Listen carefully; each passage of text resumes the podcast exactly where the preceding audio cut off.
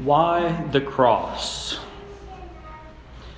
At the beginning of Mass today, we were outside and we had the remembrance and reenactment of the entry of our Lord into Jerusalem, wherein people threw their cloaks down upon the ground and they cut down branches from the fields around them to be able to prepare the way for the Lord, to be able to give him a nice clean path for him to walk on, a sign of his dignity and honor. They cried out, "Hosanna, blessed is he who comes in the name of the Lord. Blessed is the kingdom of David that has come." Why didn't the Lord just stay on the donkey, say a few kind words, and ride off into the sunset? Why not have the Lord come and do some great sign where he came and would speak to the people and say, "The Lord God has forgiven your sins. I have taken on the flesh of humanity to unite humanity to God himself. Your sins are forgiven. Go in peace." Why do you need to do something like the prophets would do and make some sign or some visible symbol? Many of the prophets would do these things, these things that were sometimes a bit confusing, but they would try to convey the point of what it was that God was doing in the midst of the people. Why not do some great sign in that sense? But the Lord didn't do any of those things. The Lord did the will of the Father. And the will of the Father was to allow his Son to die on the cross. Ultimately, the cross is the most fitting for Christ's death because it shows us the extent of his love, his faithfulness, and his trustworthiness. As children, every one of us is pure of heart. We have a certain simplicity about us. Children, we always and often delight in how they can gaze upon the most mundane of things and be utterly fascinated by it. An ant walking across the concrete is the most marvelous thing in the world sometimes to a child. There's a simplicity in it. There's a beauty in it and a purity. We also know the less pleasurable side of that purity of children, of how quite often they say things that you're not supposed to say. They do things you're not supposed to do, because they don't know anything otherwise. They have no, wickedness in their heart. They just feel like this is something that I should say. Again, purity and simplicity. The problem is that as we grow older, oftentimes this purity fades a bit and our simplicity becomes less and less simple. We start to learn social cues and all these various things. While there are many good changes that happen from us from childhood to adulthood, there are also some that are less than desirable. We experience betrayals or abuse, rejection or failure. And as we experience those things, our simple heart begins to be hardened a bit. The heart that was willing to receive anything and everything, to be able to open up and to love whoever was before us, starts to build walls. We recognize that maybe one time I trusted that person and they betrayed me. They betrayed my trust. So I won't make that mistake again. Maybe it's that we suffered abuse and we realize that I shouldn't really get that close to people anyway. Maybe it's that we've suffered rejection, that we desire to be with a group of people, but they didn't desire us to be with them. They said, well, I didn't want to be part of their group anyway. And then we can easily try to slander them, to harm them with our words, and to distance ourselves from them physically as well as emotionally. And oftentimes, sadly, as we grow, we take risks. And sometimes we fail. And when we experience those failures, it can be a source of discouragement for us. Well, clearly I can't do that great of a thing, so why even try? And our heart grows cold. With each of these experiences that we have, the temptation is, again, to put up a wall. The wall is our self-defense mechanism. It's the thing that says, I got hurt last time, so if I build this protective barrier, it won't happen again. My heart won't get hurt. I don't have to experience that pain. But the problem is, to the extent that we build those walls to keep other people away from us and to keep ourselves from doing foolish things that will get us hurt, we also keep out the Lord and prevent the Lord from doing things that may get us healed. And this is the reason that we have the cross. It's because Christ knows this condition of our hearts. And he wants to come to give us a heart transplant of sorts, to change our hardened hearts and to allow it to be a heart that is willing to be pierced for love of the other. All of the things that we experience, Christ experienced in his passion, just in the story we heard. Christ was betrayed no less than 4 times by those who were supposed to be his best friends. He was abused physically, spiritually, emotionally, suffering all sorts of beatings and bruisings, ultimately leading to his scourging and his crucifixion. He was utterly rejected. The people who had once triumphed and rejoiced at his coming soon say, "Crucify him, crucify him." And he who had come into his city of Jerusalem, as the gospel reminds us, is cast out of his city to be crucified on a hill. And all of this, to the eyes of the world, is absolute and utter failure. Jesus is supposed to be the Savior. He's supposed to be the one that comes and makes things right. He's supposed to be the one that comes and changes all things, who ushers in the kingdom of David, the King of Peace, the reign of peace. Expecting that when the Christ came, that the Jews would once again be the ones who were in power, not the Romans who were oppressing them.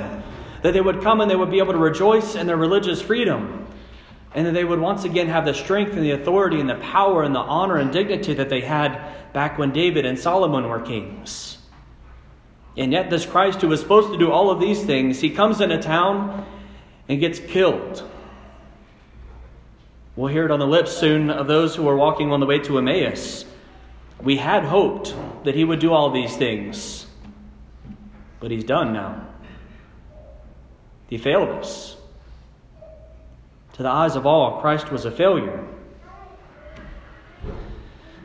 Experiencing all of these things, he uses it as an instrument of grace so that when we experience these betrayals and abuses, rejections and failures, that rather than build up the walls that separate us from other, that we would simply turn to Christ and ask for his help, ask for his strength, ask for his grace, and ultimately ask for his heart. Ask for a heart that's willing to be pierced rather than to be built walls around. So this is why he comes, to be able to give us the cross. Ultimately to show us that he loves us, that we can trust in him, that he's faithful to us, that he won't betray us, he won't neglect us, he won't reject us, and ultimately that neither he nor we are a failure. This is the gift of the cross. I'm sure most of us are familiar with Mel Gibson's movie, The Passion of the Christ. One of the remarkable things is the way in which that movie at that time and even today continues to touch hearts. One of the actresses who was in the movie was someone who was not really living the faith.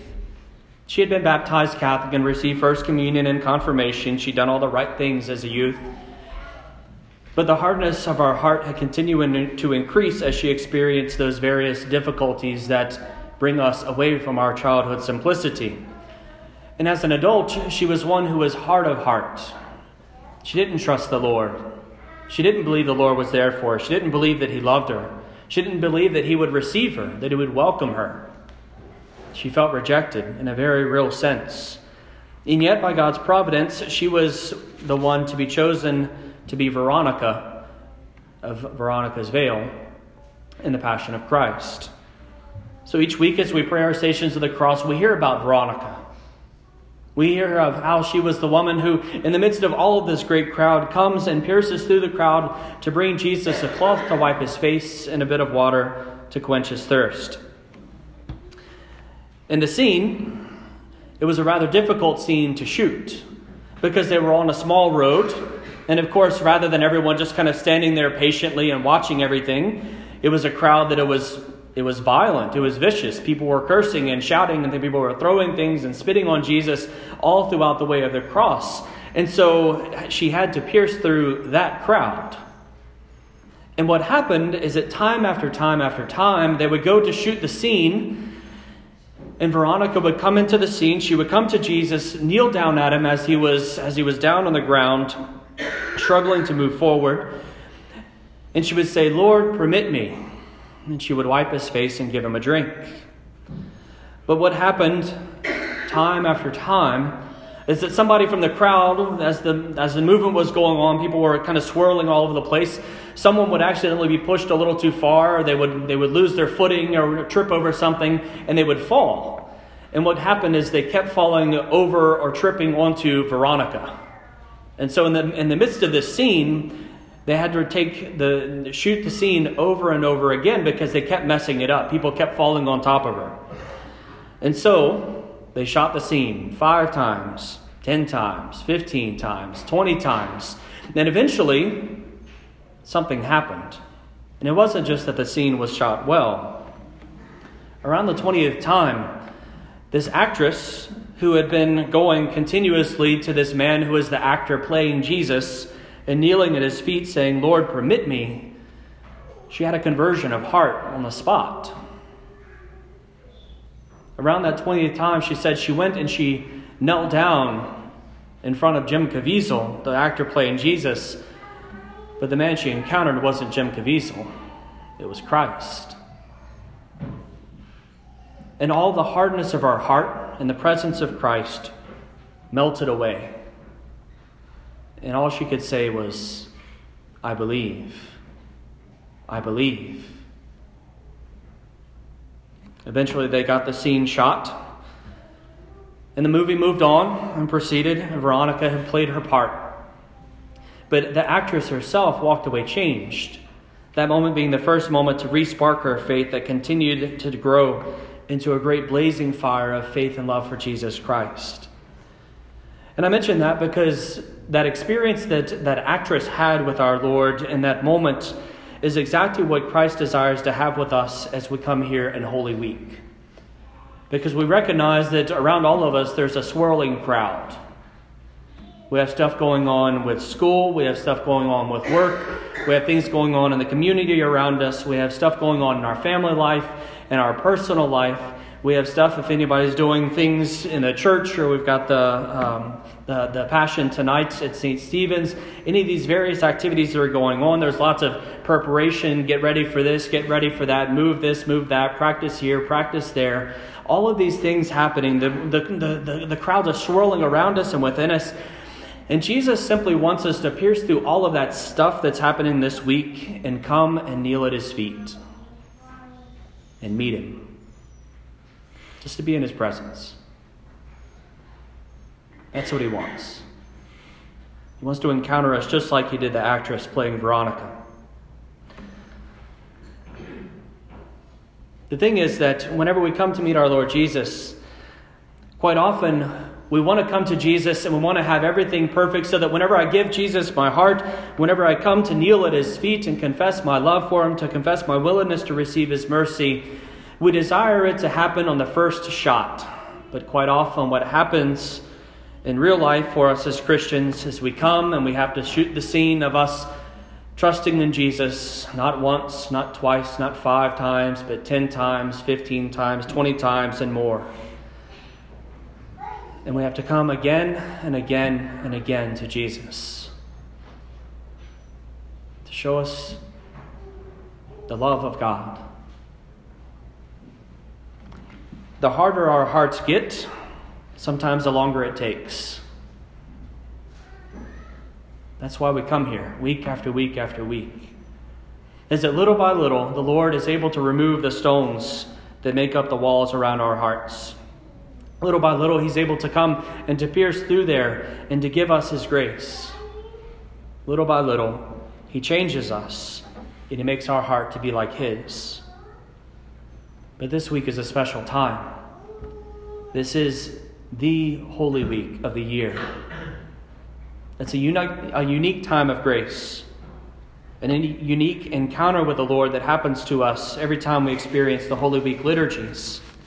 And so I would encourage you very strongly to be able to make the liturgies, if at all possible, during this blessed week. Holy Thursday, we have the Feast of the Lord's Supper, the evening Mass of the Lord's Supper, where we have the washing of the feet, the reminder of Christ's service to us. We have the gift of the Eucharist and the priesthood, which continues to perpetuate the presence of Christ. And we have the gift of Holy Communion. Afterwards, we have time in the hall, the religious ed building at St. Anne. The Blessed Sacrament will be reposed there as a quiet time for us to go and to pray. In a very real sense, to walk with him in the Garden of Gethsemane. In that hour when he was waiting for the disciples to be with him, to stay awake and to keep watch. So also on Thursday night, we have the opportunity to go and to keep watch with Christ, to be with him and to pray with him. The Blessed Sacrament would be reposed in the hall immediately following the service around 8:30 or so until 11 p.m. An opportunity for us to come and to be with him, to commune with him. On Friday, we have the gift of the Passion of our Lord, wherein we hear once again the Passion that we just read. But we also have the grace of venerating that great sign of our salvation, the kissing of the cross.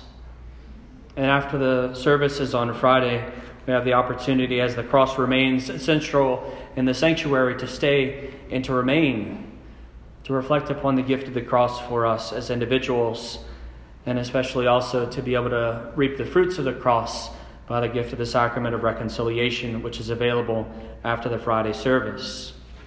Saturday and Sunday, of course, see the fulfillment of all the things that the Lord has promised throughout his life. With the glory of the resurrection, Christ comes to us and he promises us and he assures us and he shows us in his flesh and in his blood that has been resurrected that he is stronger than anything this world can send our way.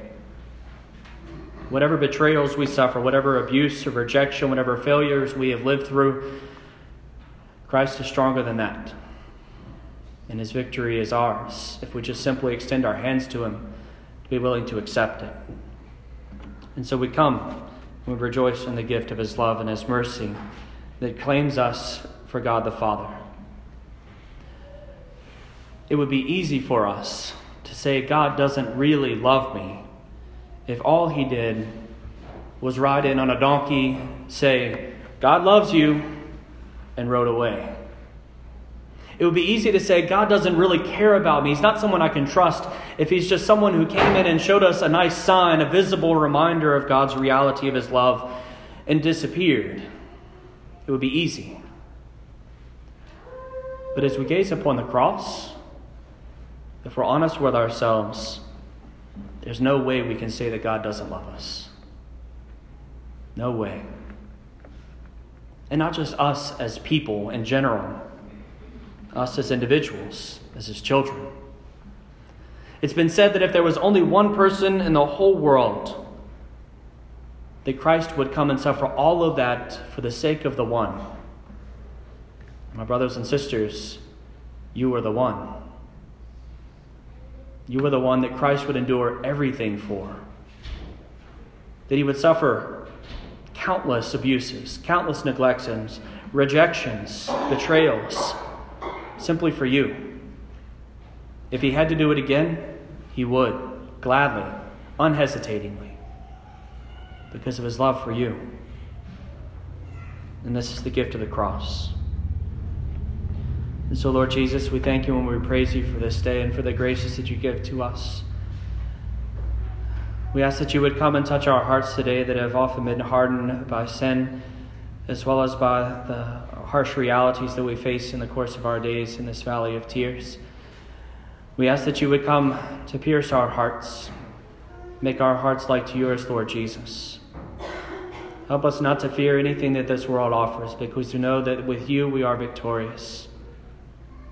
Help us to trust in you, Lord, to have faith in you, to know that you are with us and you love us, that you accept us and your mercy, and you call us to yourself, that you might be able to join us to the heart of God the Father. Help us to enter into this Holy Week with joy and thanksgiving at the gift that you have wrought up for us, our salvation, by the gift of the cross. Be with us, Lord, that we might learn to be with you.